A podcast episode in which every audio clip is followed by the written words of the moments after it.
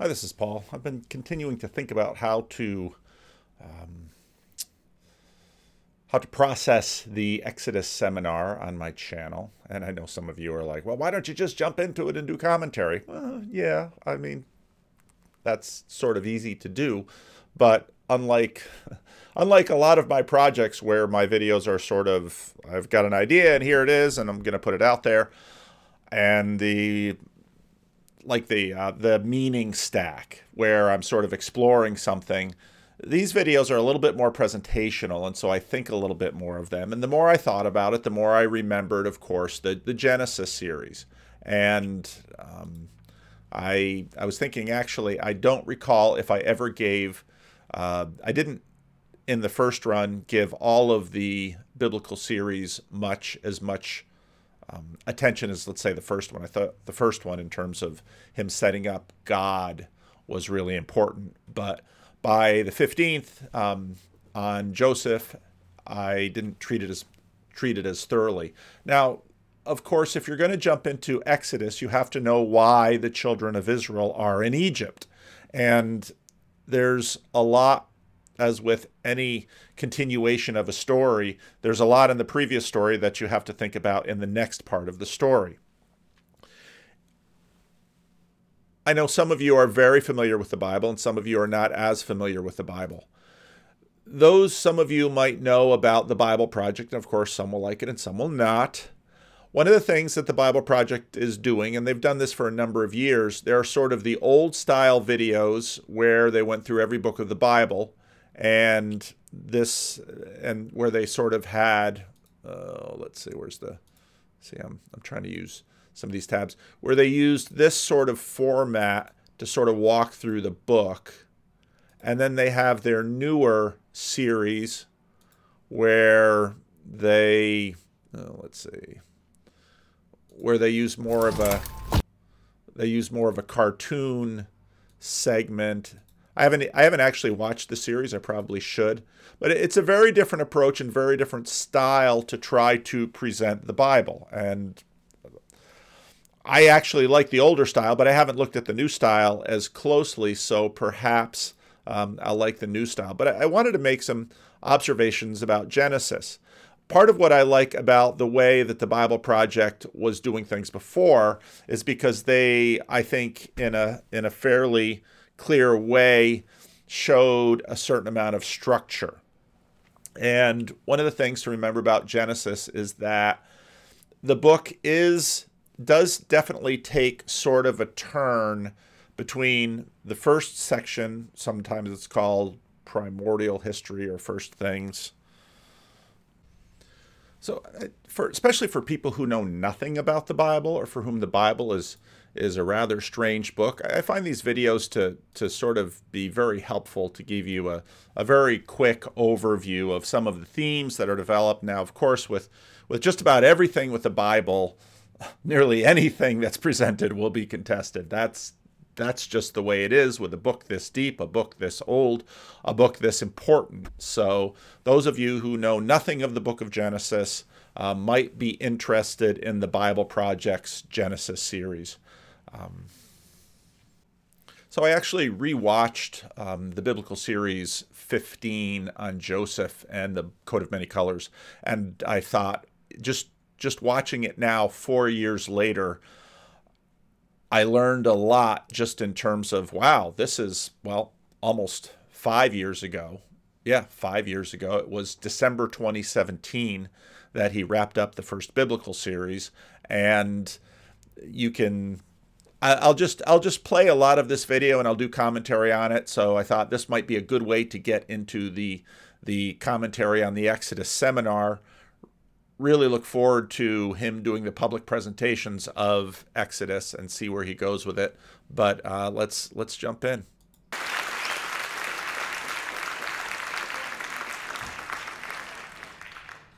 That's a hell of a welcome for someone who's going to talk about the Bible. And again, part of what was so amazing about the biblical series was just the shock of it that, again, this is in a secular space because I, I have to keep reminding many of you who don't at all live in a church world or in a synagogue world that um, millions and millions of millions every week pay attention to the Bible.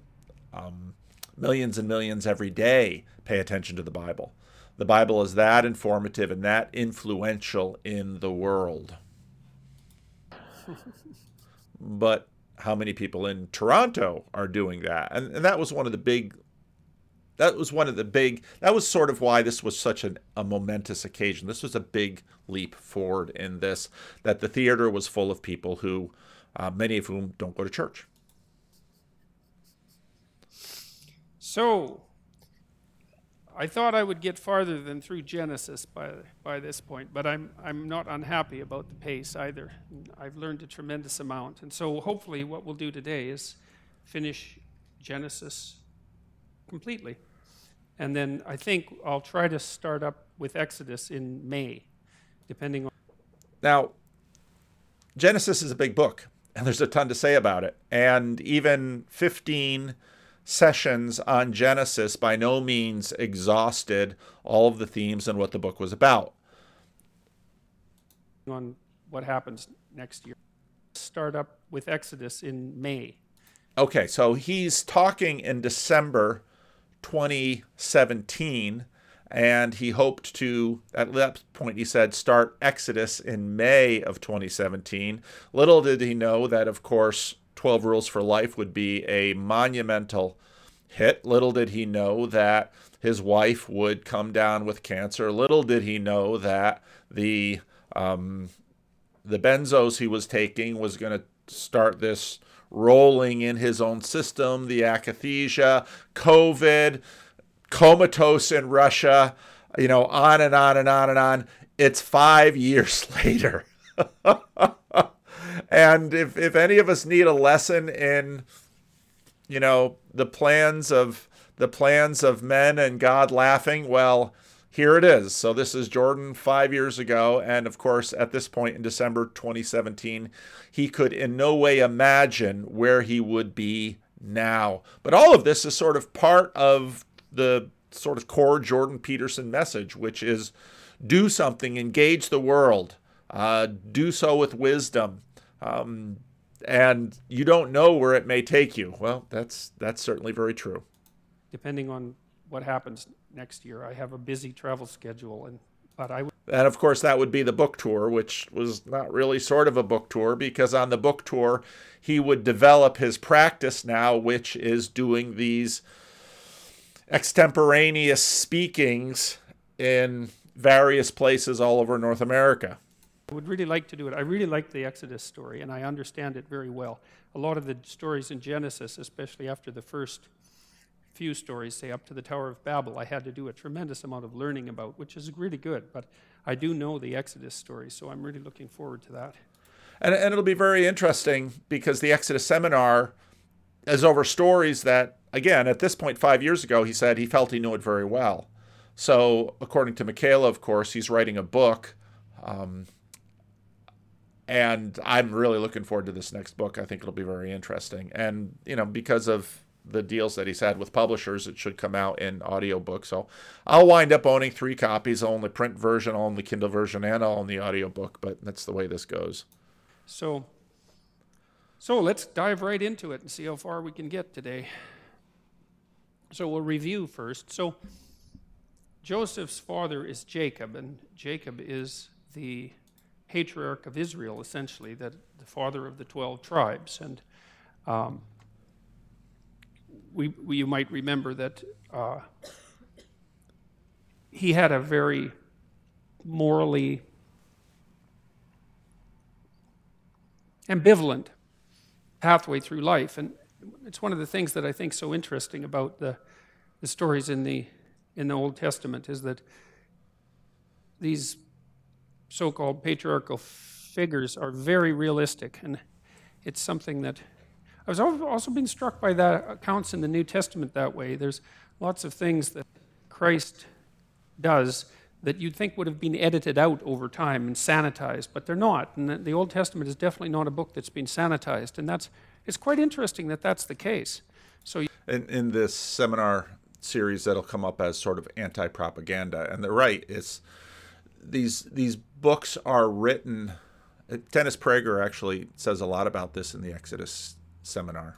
You sort of see people with all their flaws, and I've been trying to also derive some general conclusions about the, the moral of the story, of the Genesis stories, and um, because these stories are fundamentally moral. And moral, as far as I'm concerned, has to do with action, right? Because moral decisions are the decisions that you make when you're structuring action. When you decide to do one thing or another, generally you want to do things that are the best things that you can think of to do, and hence good. But sometimes you also want to do things that are the worst things you can do, you know, because you're angry or resentful or bitter. And so the moral decisions that you make that govern your actions are really the most important decisions that you make in your life. And it's not that easy to figure out how to make moral decisions. We don't have an unerring technology for that the same way as we do for, say, making decisions about empirical reality, which. And, and you know, when he says this, making decisions about empirical reality, making decisions like technological decisions. This is how I'm going to achieve X in a very simple technological scientific way. But the questions about moral decisions and how these narratives factor into moral decisions. I mean, this is exactly what he's talking about when he's talking to Jonathan Pageau and Douglas Murray in that video that Cosmic Skeptic pointed out. This is why, if, if we're to redefine fiction, so I, I, posted something on Twitter to the effect of, um, I was playing around with the word we, but I framed it in a way that I knew would trigger sort of the modernist fundamentalist um, debate. And sure enough, bang, just the I've started getting comments from atheist um, people with atheology and things like that in their in their Twitter in their Twitter handles, and I just sort of triggered this. I sort of triggered the spirit on Twitter. It was very interesting because where I was thinking about the we aspect of it. Um, I got to take a phone call. Hang on. In some ways, seem a lot simpler. Um, partly because we can work collectively at it, partly because we have a rigorous methodology for deciding what's true and what's not. So one of the things that's really struck me, like it's an overarching theme, I would say, that emerges out of Genesis, especially after the really ancient stories, uh, say, especially after the stories of Cain and Abel and Noah and um, the Tower of Babel. When you get to the accounts of the historically, more historically real people, one injunction seems to be Get the hell out there and do something. You know, one, one of the major classic Peterson point. Major themes for all of the patriarchs that we've talked about, Abraham, say Jacob, and Joseph, is move out into the world regardless of the circumstances at hand. Now, that's in, in, in the Old Testament stories, that's basically portrayed as hearkening to the voice of God, something like that. Maybe you could think about that as destiny or a psychological calling. Um, and the funny thing, too, is, is that it's not that these people have an easy time of it when they heed that call. So, what's, what's fascinating is that they often run into extreme difficulties right away. And I think that's very interesting, first of all, because life is obviously full of extreme difficulties. And second, now, now again, when you look at Cosmic Skeptic's complaint about how Jordan Peterson approaches the Bible, Jordan Peterson is approaching the Bible in a very natural way, in a very human way. And Sunday after Sunday, you can hear preachers using the Bible in this way. Um, you know, this old this old saw, the Bible may not be written to you, but it's written for you. And through this, through the story, through the characters, you get the sense of participation that that God is calling. It's another example of the failure to sugarcoat things, which is one of the things I think makes a mockery of anti religious theories that are even quite sophisticated, say, like Freud's, because Freud thought of religion as a a, as, as a wish fulfillment, essentially. And, and also Marx, who thought about religion as the opiate of the masses. It's, if those were true, it, it seems to me that there'd be a lot more wish and a lot less reality, a lot less stark, harsh reality. You know, I mean, the first thing that Abraham encounters is a famine, and then he has to hide his wife, and then he he basically journeys into a tyranny. So that's about as bad as it gets in some ways, and, and those themes re- recur continually. And no one ever lives where they're supposed to live. They live in, live in Canaan and not the promised land. And so it's a pretty rough, it's a pretty rough series of stories. But the fundamental idea is something like there's no time for sitting around. There's time to go out into the world and engage. And then there's there's hints about the proper and improper ways of engaging, right? So clearly the improper way to engage is, I think, most clearly delineated in the Cain and Abel story. And with Cain exemplifying the inappropriate way to engage with the world, and that's to engage with the world in a bitter, jealous, and resentful manner.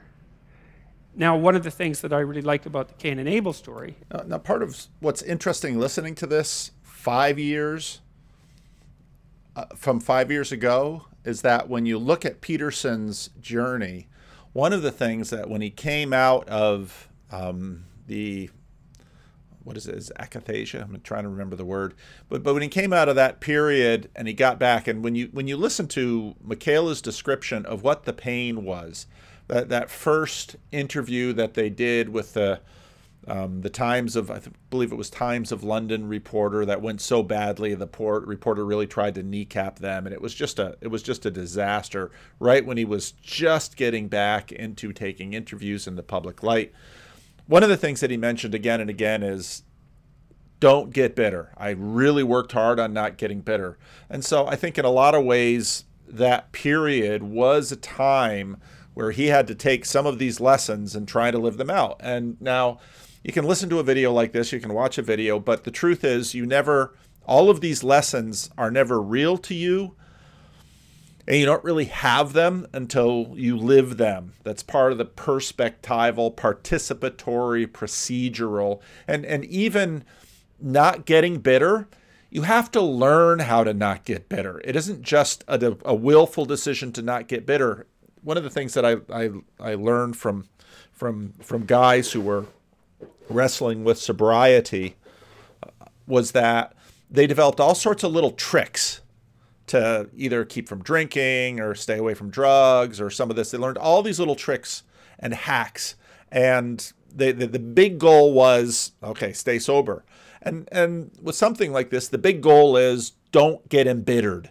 Don't let bitterness have you because if bitterness has you, it's going to lead you down a bad path. And so, then you have to figure out okay how not to get bitter. And there's going to be all kinds of little tricks and hacks. Maybe it will be prayer maybe it will be music maybe it will be confession maybe it will be um, counting your blessings. I mean all sorts of little things. And sometimes they're the campiest things but you need them to achieve the bigger goal which is avoiding bitterness.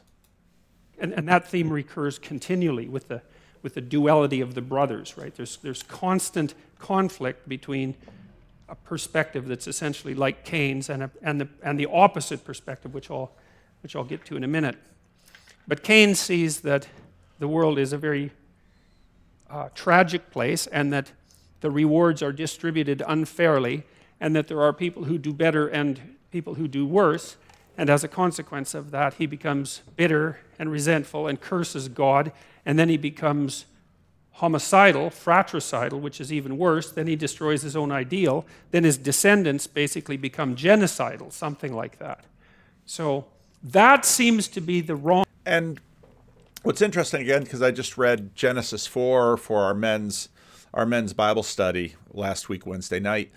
One of the things that I noticed, this is one of the beauties about the Bible, is that you really want to study the Bible with other people. And that could be you know, I've got all these commentators behind me in books that could be through peers. And it's really nice to study the Bible with a group of people with a variety of backgrounds and a, a variety of skills that they bring to it. Because people will see different things. Tradespeople will see different things from professionals. We'll see different things from pastors and psychologists and truck drivers and uh, computer programmers and people who do tile. They'll all see different things, and and then and, and so one of the things that I saw in Genesis 4 was the reiteration of Genesis 3, where the consequence of murdering his brother was for for Cain to be cast out of God's presence. And it's directly parallel to Adam and Eve being um, kicked out of the garden and their way back towards the tree of the um, the tree of life being blocked.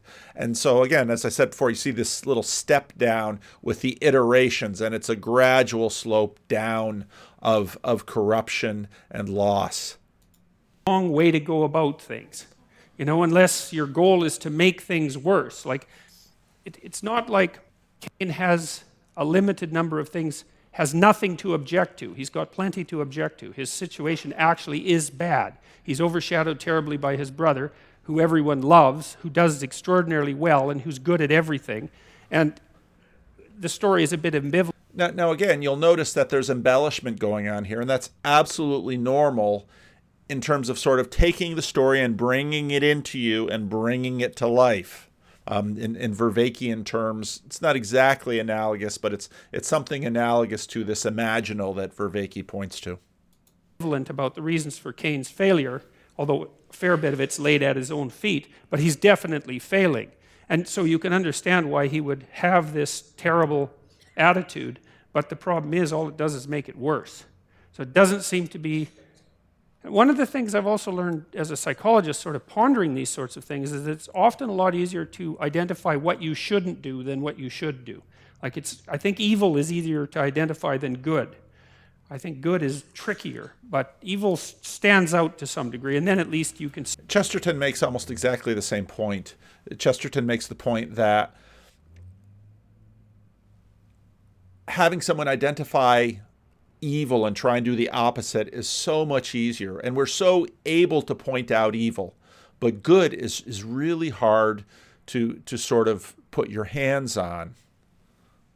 Say, if you're trying to get as far away from that as possible, we could even say just for practical reasons, so your life doesn't become hell and your family life doesn't become hell. At least you could get as far away from that as possible, even if you weren't able to conjure up what would constitute a, the good as an aim. You could at least avoid those sorts of pitfalls. And I do also think that it's pitfalls like that that really threaten our society right now. You know, that I see a tremendous rise in resentment fueling almost all of the political polarization that's taking place. And it seems unfortunate given that by and by large, everyone on the planet is richer than they've ever been. Now, that doesn't mean there's no disparity, there's, but there's always disparity. Anyways, Jacob of course, Jacob and Rebekah de- deceive Esau, and so th- and Jacob ends up with with uh, with Isaac's blessing, and so that's that's a moral catastrophe. And then he has to run because his brother wants to kill him, and so that's the fratricidal motif. One of the things that has been growing in me is an increasing dissatisfaction with Renaissance Bible art. So of course here you've got um, here you've got Jacob's ladder and God again as as an old man in the sky. Um, I'm, I'm, gonna have to I'm gonna have to get more in in in yeah. I, the Renaissance was an incredible incredibly important period, but I think in a sort of naive way we've in some ways hmm, been been taken in by these Im- there our imagination I, I think part of the reason part of the reason for the commandment do not make a graven image of God it doesn't say do not make graven images of anything in fact the the tabernacle and the temple as described in the Bible are full of, of carved images and artwork. In fact, even the Holy of Holies have, have these two massive cherubim that stand over the Ark of the Covenant. It's not that the uh, tabernacle and the temple didn't have any statuary. It's that images, in some ways, are just so powerful for us that um, they're dangerous in our minds. again. I like that too. I think that's real, re- really realistic. You know, one of the things that Freud noted constantly, and this is where Freud really is a genius, is that the most intense hatreds and also sometimes the most intense love is within families.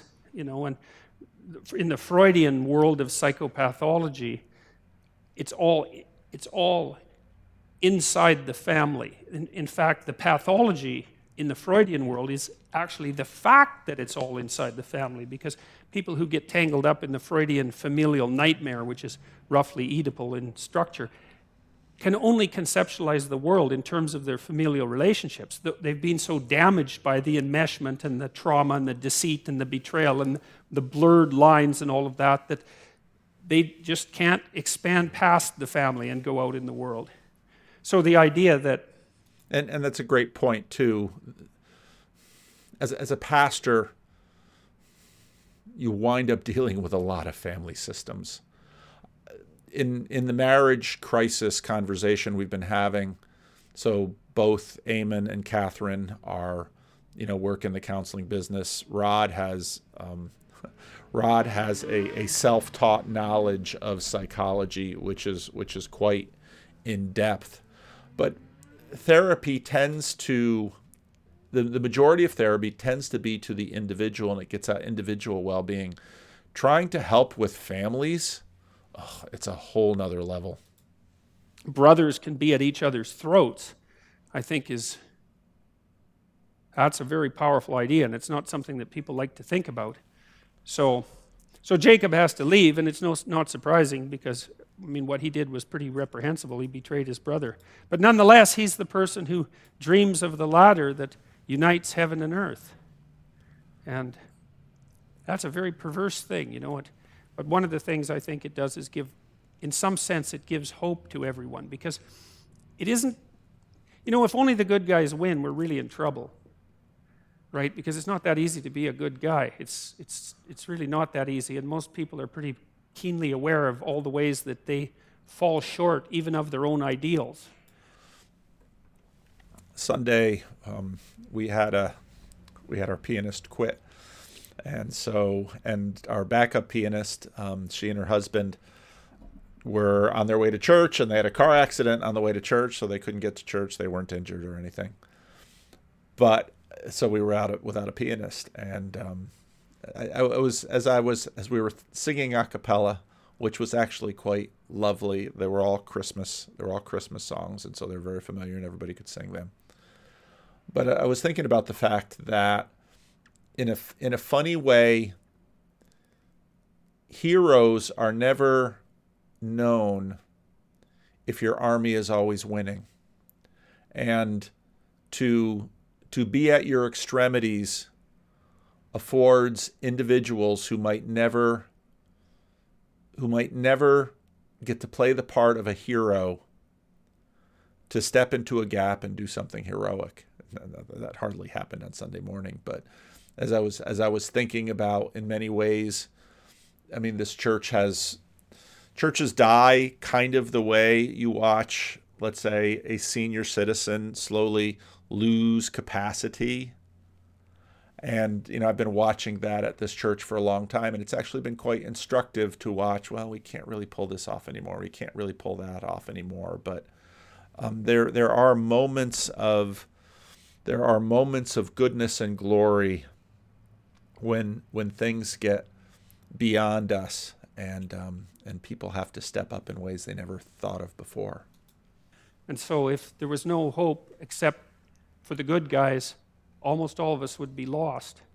And so that's one of the things I really liked and was more surprised about with the Old Testament stories is that these people are they have very complex lives and they make very major moral errors by anyone's standard and yet if and yet the overall message is still hopeful and the, the message that runs contrary to the message of evil say the message of good is something like well there's a lot of emphasis on faith right and now, now, one of the things that that struck me when I first listened to these is that theme that Peterson is picking up on is, is so often not understood by many shallow critics of the Bible. They think that the Bible is a, is a is a book of Iron Age rules that we're to sort of follow slavishly. That's that's hardly what the Bible is like. It's a it's astoundingly nuanced and um, artistic literature that that can that can give us wisdom. The, that's a tough one because cynics, people who are cynical about religious structures, like to think of faith as the willingness to demolish your intellect in the service of superstition. And you know, there's there's something to be said for that perspective, but not a lot because the reality is much. It, it's really interesting how already, and you saw this in the first wave that that Peterson had a real annoyance with this this regime of the of the new atheists and to again hear what Mikhaila has to say about his his goals for for his upcoming book. It's interesting that that for somebody who who wasn't bringing his family to church, someone who didn't go to church, there's a real drive in him to to defend religious people. And my guess is part of that probably came from his clinical practice because in my experience, a lot of middle class and wealthy people have an easier this is just kind of obvious have an easier time getting by just because they have more resources and and usually unless they inherited the resources the fact that they have resources reveals the fact that they have self-discipline intelligence um, maybe come from a background which afforded them self-denial and all these kind of middle class virtues that that are helpful in terms of navigating life well. What happens with the poor is that they just don't have the margins. And so when you work with lower socioeconomic layers in society, you very quickly begin to see that the poor with virtue can, can really be can really become saintly because their virtue is well earned and um, and and in many many cases there's religion behind it if you're going to be if you're if you are poor and you're foolish it only keeps getting worse often but many times if you're working among the poor the poor who learn to survive have found religion and work it because if they don't have religion, things just keep getting worse quickly. Family relations break down, they can't handle money, addictions grab them. Again, for middle class and upper class people, for one hand, often they have more resources in terms of self denial, in terms of education, in terms of all of those things to avoid some of those pitfalls. But if you're poor, you can really fall victim quickly and easily. Much more sophisticated. Part of the faith that's that, that is being insisted upon in the Old Testament is something like, and I, I'm speaking psychologically here again, that it's useful to posit a high, high good to aim at it. So, and I, I really think that's practically useful too. The research we've done with the Future Authoring Program, for example, indicates pretty clearly that if you get people to conceptualize an ideal, and a, a balanced ideal, you know, so what do you want for your family? What do you want for your career? What do you want for your education? What do you want for your character development? Now you can jump in with the the example that John Vervaeke gives often because he he made the point that if you tell college professors that they should save more for retirement, they don't do it just because they hear it. And this is Eamon made a point in our last marriage conversation where he said churches have great values, but they don't know basically how to I forget the word he used, um, instrumentize them basically to, to give you procedures how to get there. Psychologists often don't have the values, but they're really good at programming to get someplace. And so Vervaeke makes the point that in this study, then they they use the software to take pictures and age them. So they take a a picture of the professor if they were young, and they would age them, and the professor would see potentially what they would look like without hair and with wrinkles and with all of this. And that impacted them in helping them say, Oh, I am going to get old. How are you going to use your time outside of work? Um, how are you going to structure your use of drugs and alcohol in places where you might get impulsive? how can you avoid falling into a horrible pit? If you really think that through and you come up with an integrated ideal and you, you put it above you as something to reach for, then you're more committed to the world in a positive way and you're less tormented by anxiety and uncertainty. And so, and that makes sense, right? Because here you are alive and everything. And so, unless you were capable, if you're not capable of manifesting some positive relationship with the fact of your being, then how could that be anything other than hellish? Because you, it would just be anxiety provoking and terrible because you're vulnerable and there'd be nothing useful or worthwhile to do. Well, that's just not, I just can't see that as a winning strategy for anyone. You can make a rational case for adopting that strategy in that you know you can say well there's no evidence for for a transcendent morality or for an ultimate meaning. There's no hard empirical evidence. But it seems to me that there's existential evidence as well that has to be taken into account. And, and of course psych psychologists have talked about this a lot. Um, Carl Rogers, for example, and Jung, for that matter, Freud, for that matter, most of the great psychologists have pointed out that, you know, you can derive reasonable information that's, that's solid from your own experience, especially if you also talk to other people. And you can kind of see in your own life when you're on a productive path that sort of ennobles and enlightens you, or a destructive path. And I think it's kind of useful to think that maybe the dichotomy between those two paths might be real, you know, and, and because that also allows you to give credence to your intuitions about that sort of thing. But I don't, anyways, I don't think it's unreasonable to posit that since you're alive, adopting the highest possible regard for the fact that you're alive and that you're surrounded by other creatures that are alive, I just can't see how that can possibly be construed as a losing strategy. And so that's the first thing. So that's something like faith, right? It's faith. It's not, it's not only faith in your being, but it's faith in being as such. And the faith would be something like if you could orient your being properly, then maybe that would orient you with being as such. And you never know. Like, I mean. Now, now notice he's. In the church world, if you talk about faith, after the Protestant Reformation, at one level, because by no means do all Protestants sort of simply reduce faith to the propositional level, but he's working with a far more Christian definition of faith here. Now, you know, when I hear this definition that faith is believing things without evidence, no, that's not it at all. Faith is leaning into the unknown um, with a hope for a hope for glory, joy, potential, gain, trusting in. Now, again, Peterson will sort of go into being itself one of the when I'm when I'm dealing with this group, one of the shortcuts that I have for asking people is say, tell me if being is good, neutral, or negative. Most new atheists would have to say being is negative. Um, you might, if you're Gnostic of a certain stripe or nihilistic, or suicidal say that being is negative and therefore it's not worth being alive. I asked John Vervaeke this question once. I said, Is being good? He said, Yes.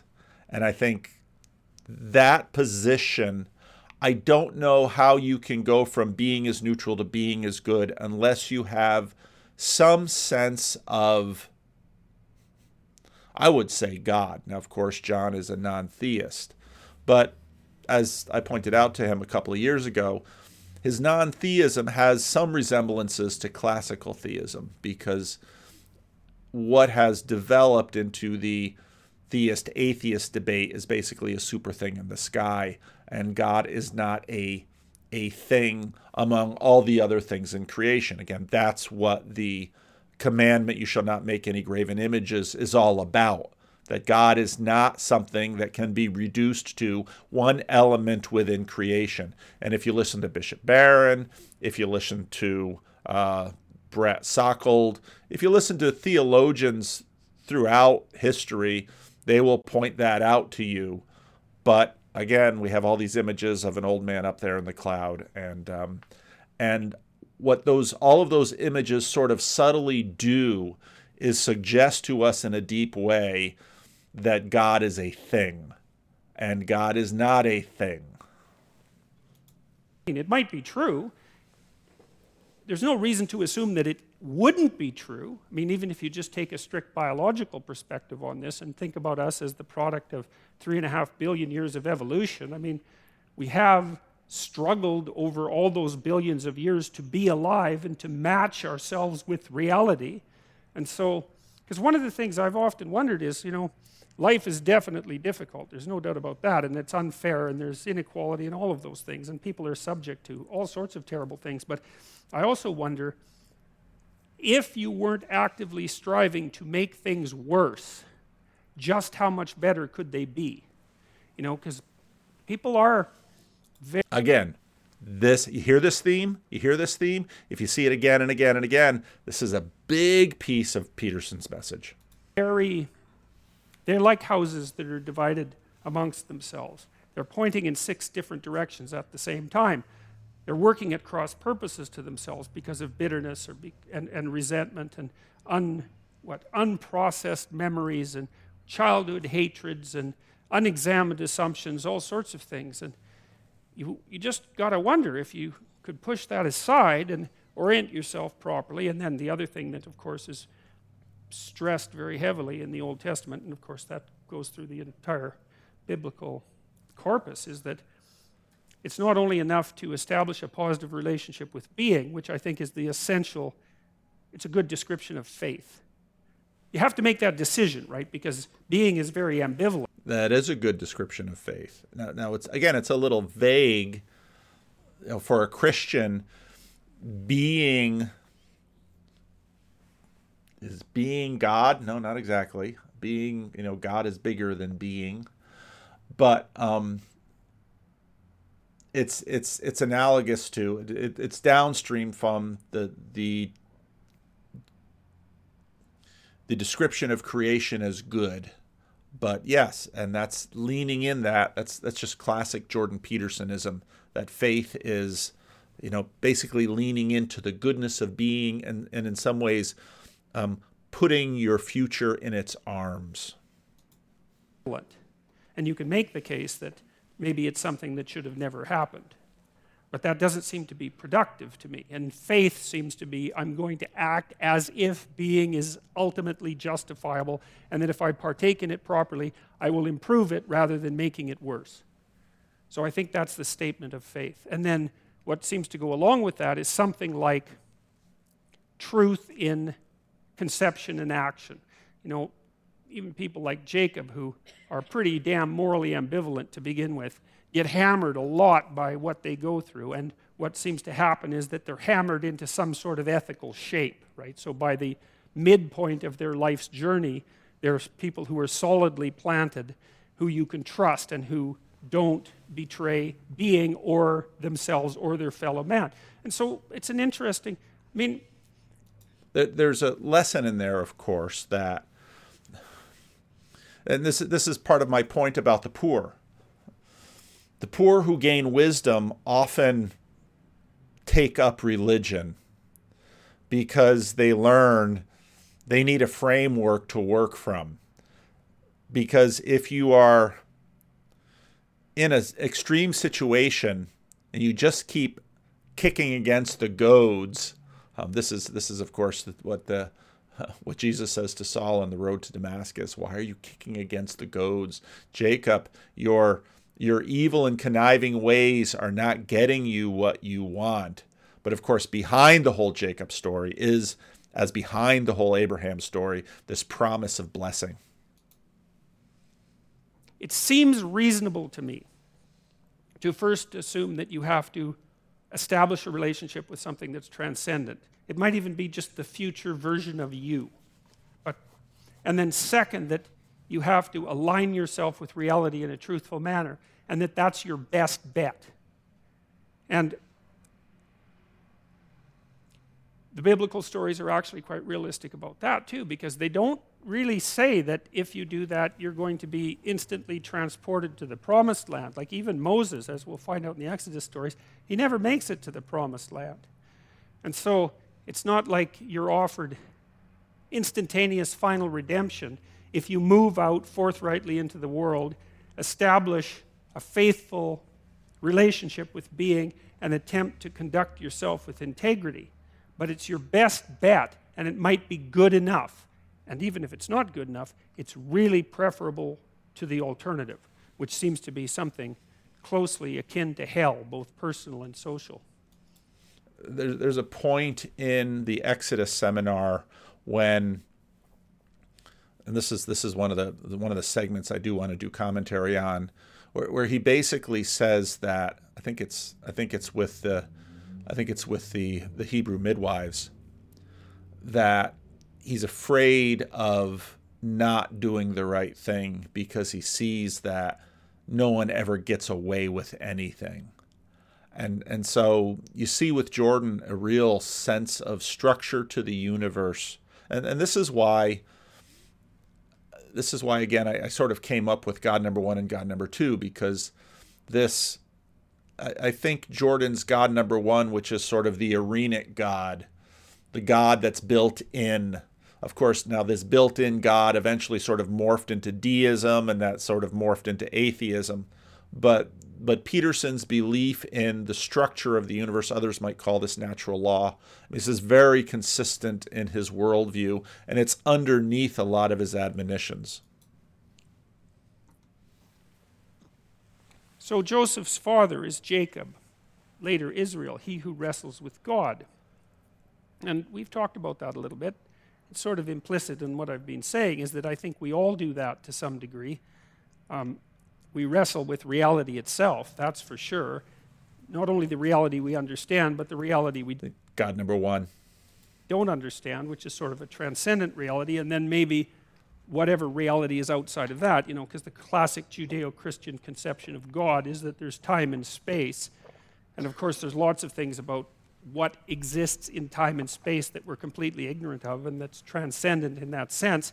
But then there's an idea that there's a realm outside of that, which is a well, it's an interesting idea. It's a very sophisticated idea, I think, rather than a simple idea. It's at the heart of C.S. Lewis's miracles, um, because C.S. Lewis says, well, sort of the atheist perspective is that all there is is sort of this physical interlocking of cause and effect, and that's the whole show.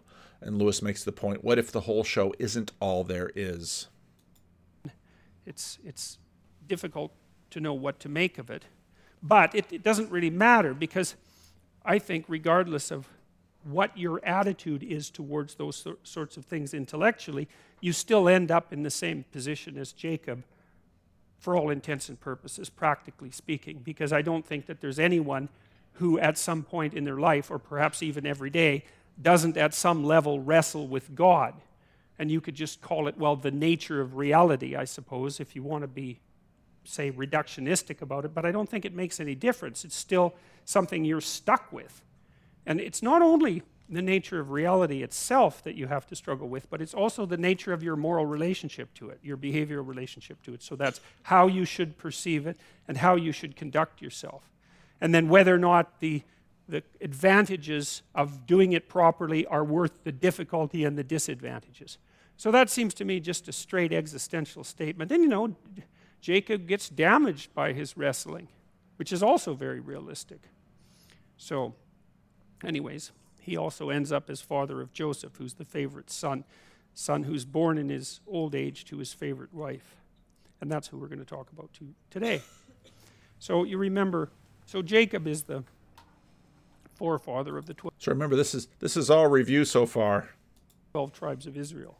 And there's his, his wives and the, son, and the offspring that resulted. Those are all the sons. There's a daughter named Dinah as well.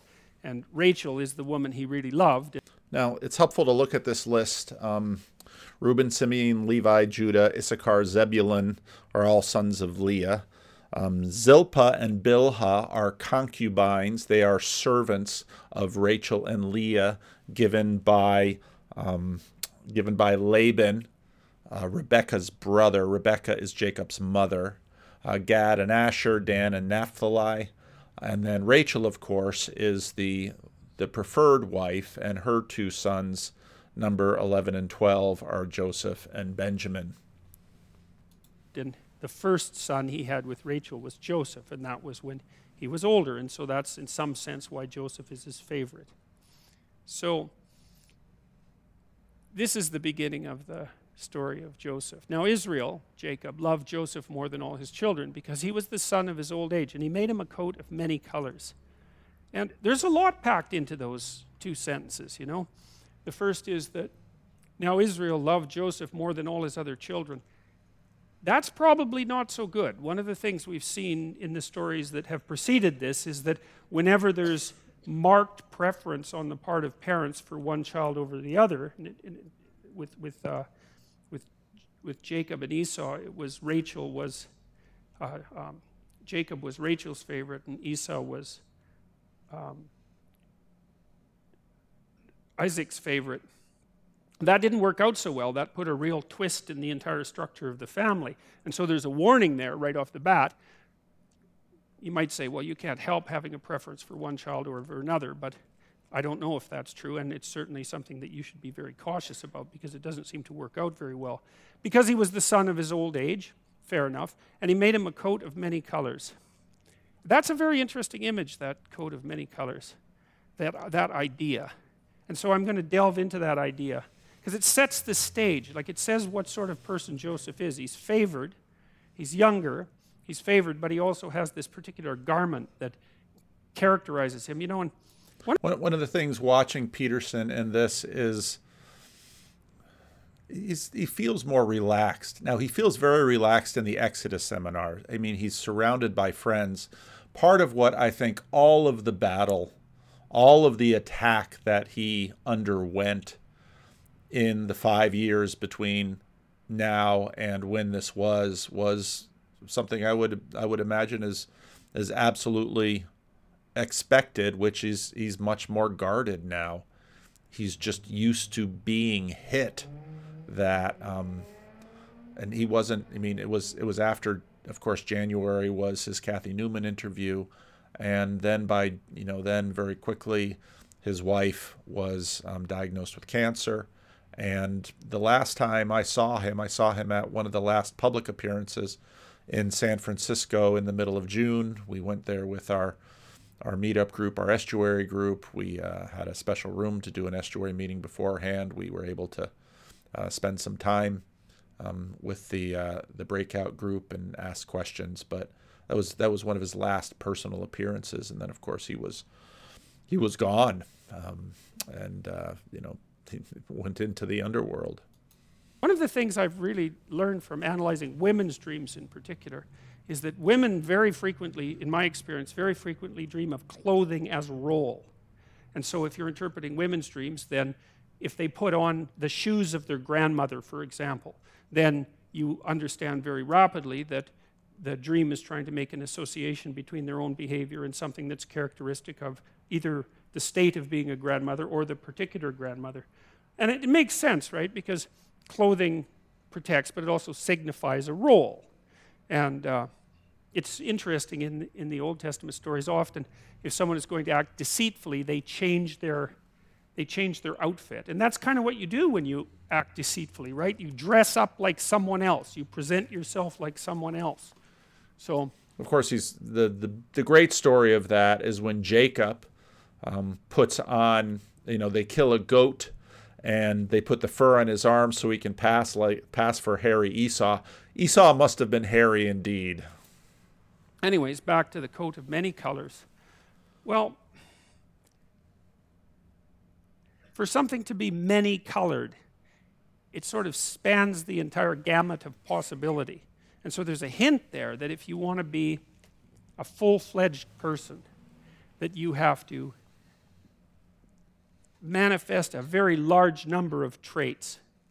And so I want to go into that idea a bit. The first thing I want to talk about is some of the things that we've learned about what happens to you when you go to a new environment. You know, there's this idea in, very deep idea in clinical psychology, a fundamental idea, which is that if someone's anxious about something, what you do is you, and it's getting in their way, you take what they're anxious about and you define it, because that already delimits it, right? Because one of the problems with being anxious about something is you won't speak of it. It's like Voldemort. And then if you don't speak of it, you, it's way bigger than it should be. As soon as you start talking about it, you cut it down to size. And so, and it, it's for a bunch of reasons. It's because you're not as afraid, you're not as afraid of as many things as you think, and you're braver than you know, and more and more capable. So as soon as you're and, and in ministry, I, I often notice. I mean, a lot. What he described here is a lot of what happens in ministry. People people tell me their anxieties, and when they name them, okay, they're just there. And, and usually when they get them out in the open, they begin to realize, oh, oh, okay, well, this isn't. It's somehow so, so often people are first anxious and they find things to be anxious about. You're brave enough to start talking about what you're afraid of, then you see that there's more to you than you thought and that there's less to the problem than you thought. And then you can decompose it further into smaller problems, and then you can figure out how to approach those smaller problems. And so and then it doesn't seem to me to be that you get less frightened, it seems to be that you get more courageous, which is way better than being less frightened because there's lots of things to be frightened about. So if you're courageous, that, that really does the trick. Now, the question is what happens if you, like, let's say that you're uh, very socially inept and you don't know how to introduce yourself or to make any, establish the initial parts of a relationship with anyone. And so then you start putting yourself in situations where you're required to do that. And so then the question is, how is it technically that you transform? You say, well, you learn. Well, we want to be more specific about that. What does it mean that you learn? Well, if you're dealing with someone who's particularly socially inept and you're doing psychotherapy with them, you might teach them how to shake someone's hand properly and say their name and remember the other person's name. And so you just practice that with them so that they have the motoric routine down. So that form of knowledge is built right into your body. It's like look at the person, put out your hand, shake it, don't not like a dead halibut, but you know, with a reasonable grip. Say your name, don't mumble it. Look look at them so that they can hear you. And then when they say their name, try to remember it. And that's and then so you can practice that with people and so then they develop something that's motoric, right? It's embedded right in their body. It's procedural knowledge. And so now, now again, one of the things that was so beautiful about this this part of Peterson before I, I say this often, but I say it often because I feel it. He lost his clinical practice because of all of what happened to him after this. And so much of so much of the wisdom that he was able to transmit was earned.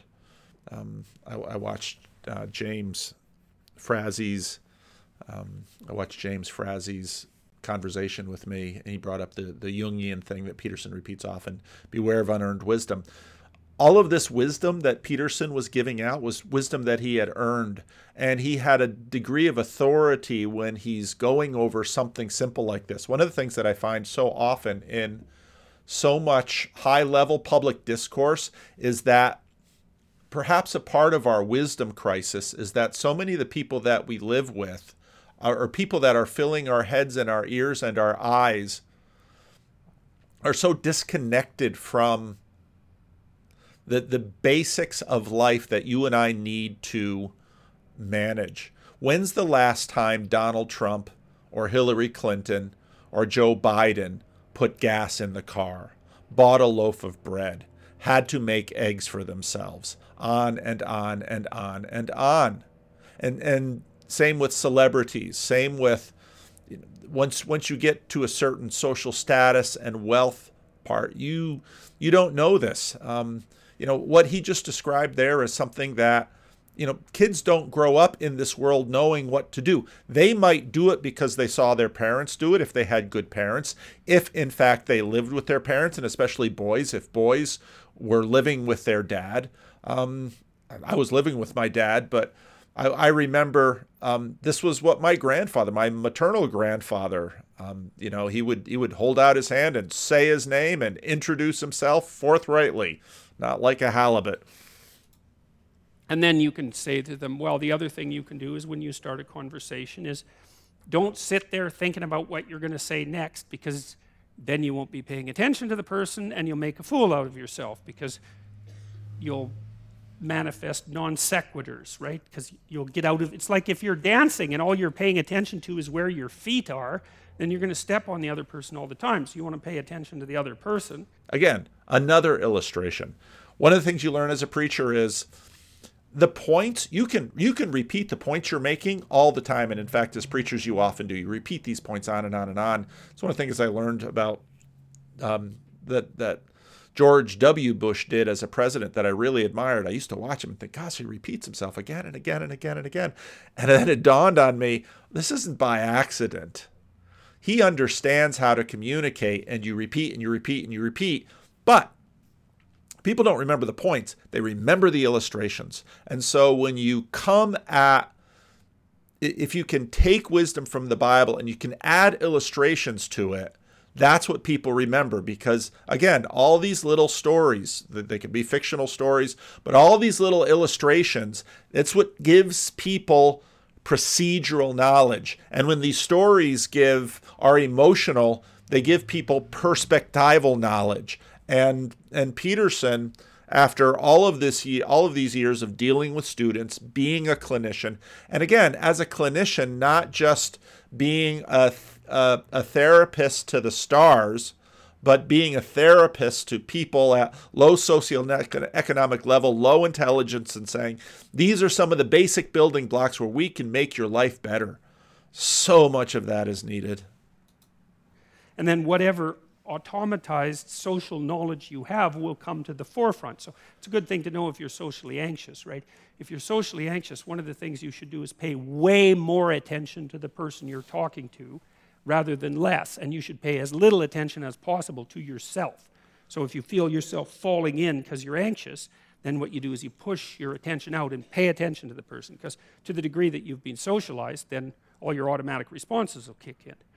So, but anyway, so you go out into the social world and you learn to shake someone's hand and you learn how to listen to them and ask them questions because that's the next thing because people love you can't just ask them random questions obviously but if they start talking to you and you don't understand something about what they're saying or maybe something they said is interesting and you ask them a question they're pretty damn happy about that because it means you're actually paying attention to them and people actually love to be paid attention to because it hardly ever happens so they. Uh, yes, yes. And in terms of ministry, it, just in terms of being a human being, if you listen to people, if you pay attention to them, I mean, that's that's the agapic love that Vervaeke um, talked about in that great clip. You can find it on the Vanderclips channel.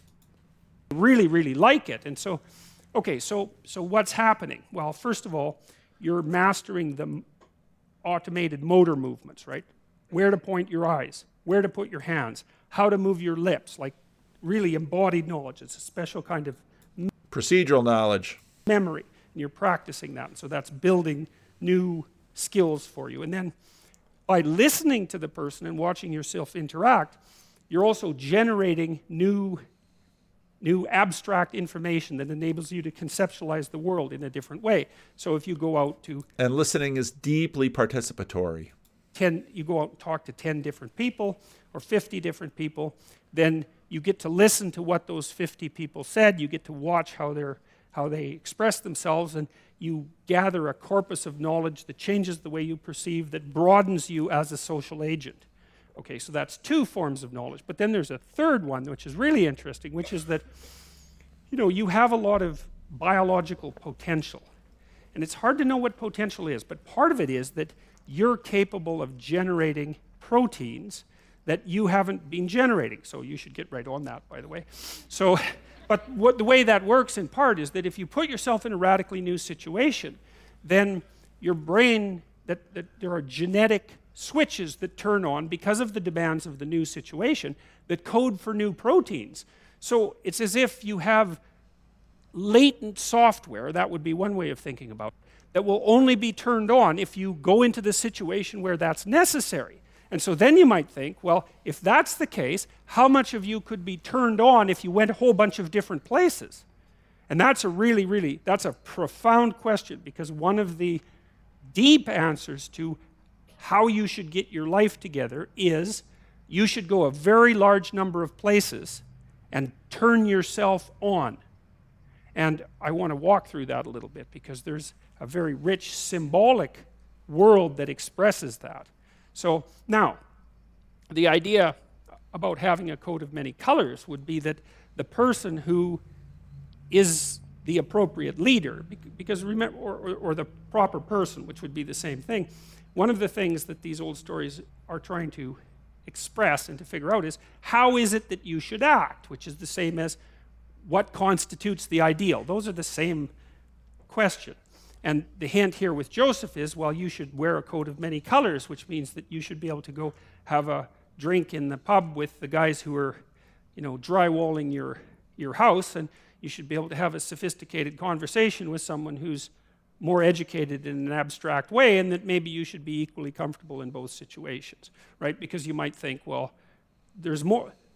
One of the indications that there's more to you is that you can be put more places and function properly. And that would be a good thing to aim at because here's the other issue is that you know perfectly well that the fundamental tragedies of life and your exposure to malevolence in the course of that life, so those being the worst things, there's not a lot you can do to, to alter that fundamentally because they're conditions of existence. You're going to be subject to your vulnerability and you're going to be subject to malevolence. That's that.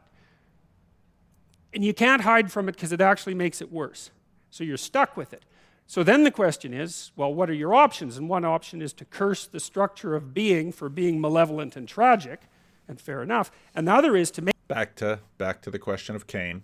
Make yourself so damn differentiated and dynamic and able that you're more than a match for that. Now that's not an easy thing, but doesn't matter because like what what's the alternative? There's no good alternative, and that's also worth knowing. So all right, I'm going to pause it here. I'm out of time right now for working on this today. Um, Jacob said, What? Jacob said, You know, what, what, what about the two hour videos? Well, the, the, the length of the video these days is often a function of the amount of time that I can devote to a video. And today, for you know, just as a pastor, we had the uh, coffee break is our women's Bible study, and they had their their Christmas luncheon today, and I am the only man that ever gets to uh, participate in these things. We've had other men, um, we've had other men try to go to the women's Bible study and they kick them out, but I am the uh, I am the one who can the one who can actually who can actually go. And so we played the towel game and we ate we ate lunch and I mean all of these women are old enough or older than my mother. a couple of them are a little younger than my mother, but uh, it's a it's a it's a delightful time. So that was people often have a question how do how do what do pastors do during the week now obviously i make videos and you know you answer calls and you give a lot of what you do is pay attention to people that's so much of what pastoring is and um, and sometimes you give them a little bit of hopefully godly counsel and uh, then you do a few things around the church. But um, I've got, uh, yep, this is this is the time I have. So I hope this is helpful. Um, let me know in the comments section. Now, again, I'm I'm not digging into anything real deeply in this running back over, and you know the this talk goes to about two hours and 14 minutes. Like I said, I just listened to the whole thing a couple of days ago and really liked it. I, I, just found it tremendously helpful to go back over one of these old videos and watch it, and you can you can sense how things have changed, and you can really see why this had the impact that it did. Um, it's a yeah, and, and again, some people will look at the Exodus seminar. It's, it's not like the old. Well, it'll never be like the old uh, that's part of one of the things that I learned from Clay Routledge is the value of nostalgia. Clay Routledge's conversation with Jordan Peterson was excellent, but um, there's there's really some there's really some good stuff in here, and it's well worth going over. So yeah, and the, the, you know there's so many of his other some of his new stuff I want to go over. Again, the Matt Ridley conversation. If you haven't watched it, the conversation with I keep forgetting the the guy's name. It's the it's the one that has magic mushrooms in the title, but it's that that's a that's a and the whole Daily Wire video of that. That's a profound video. Um, Peterson is. I've made these comments before, so I'll leave it at I'll leave it at this. Uh, leave a comment. Let me know what you think if you watched this and it was helpful, or you have some feedback. So your your feedback is important.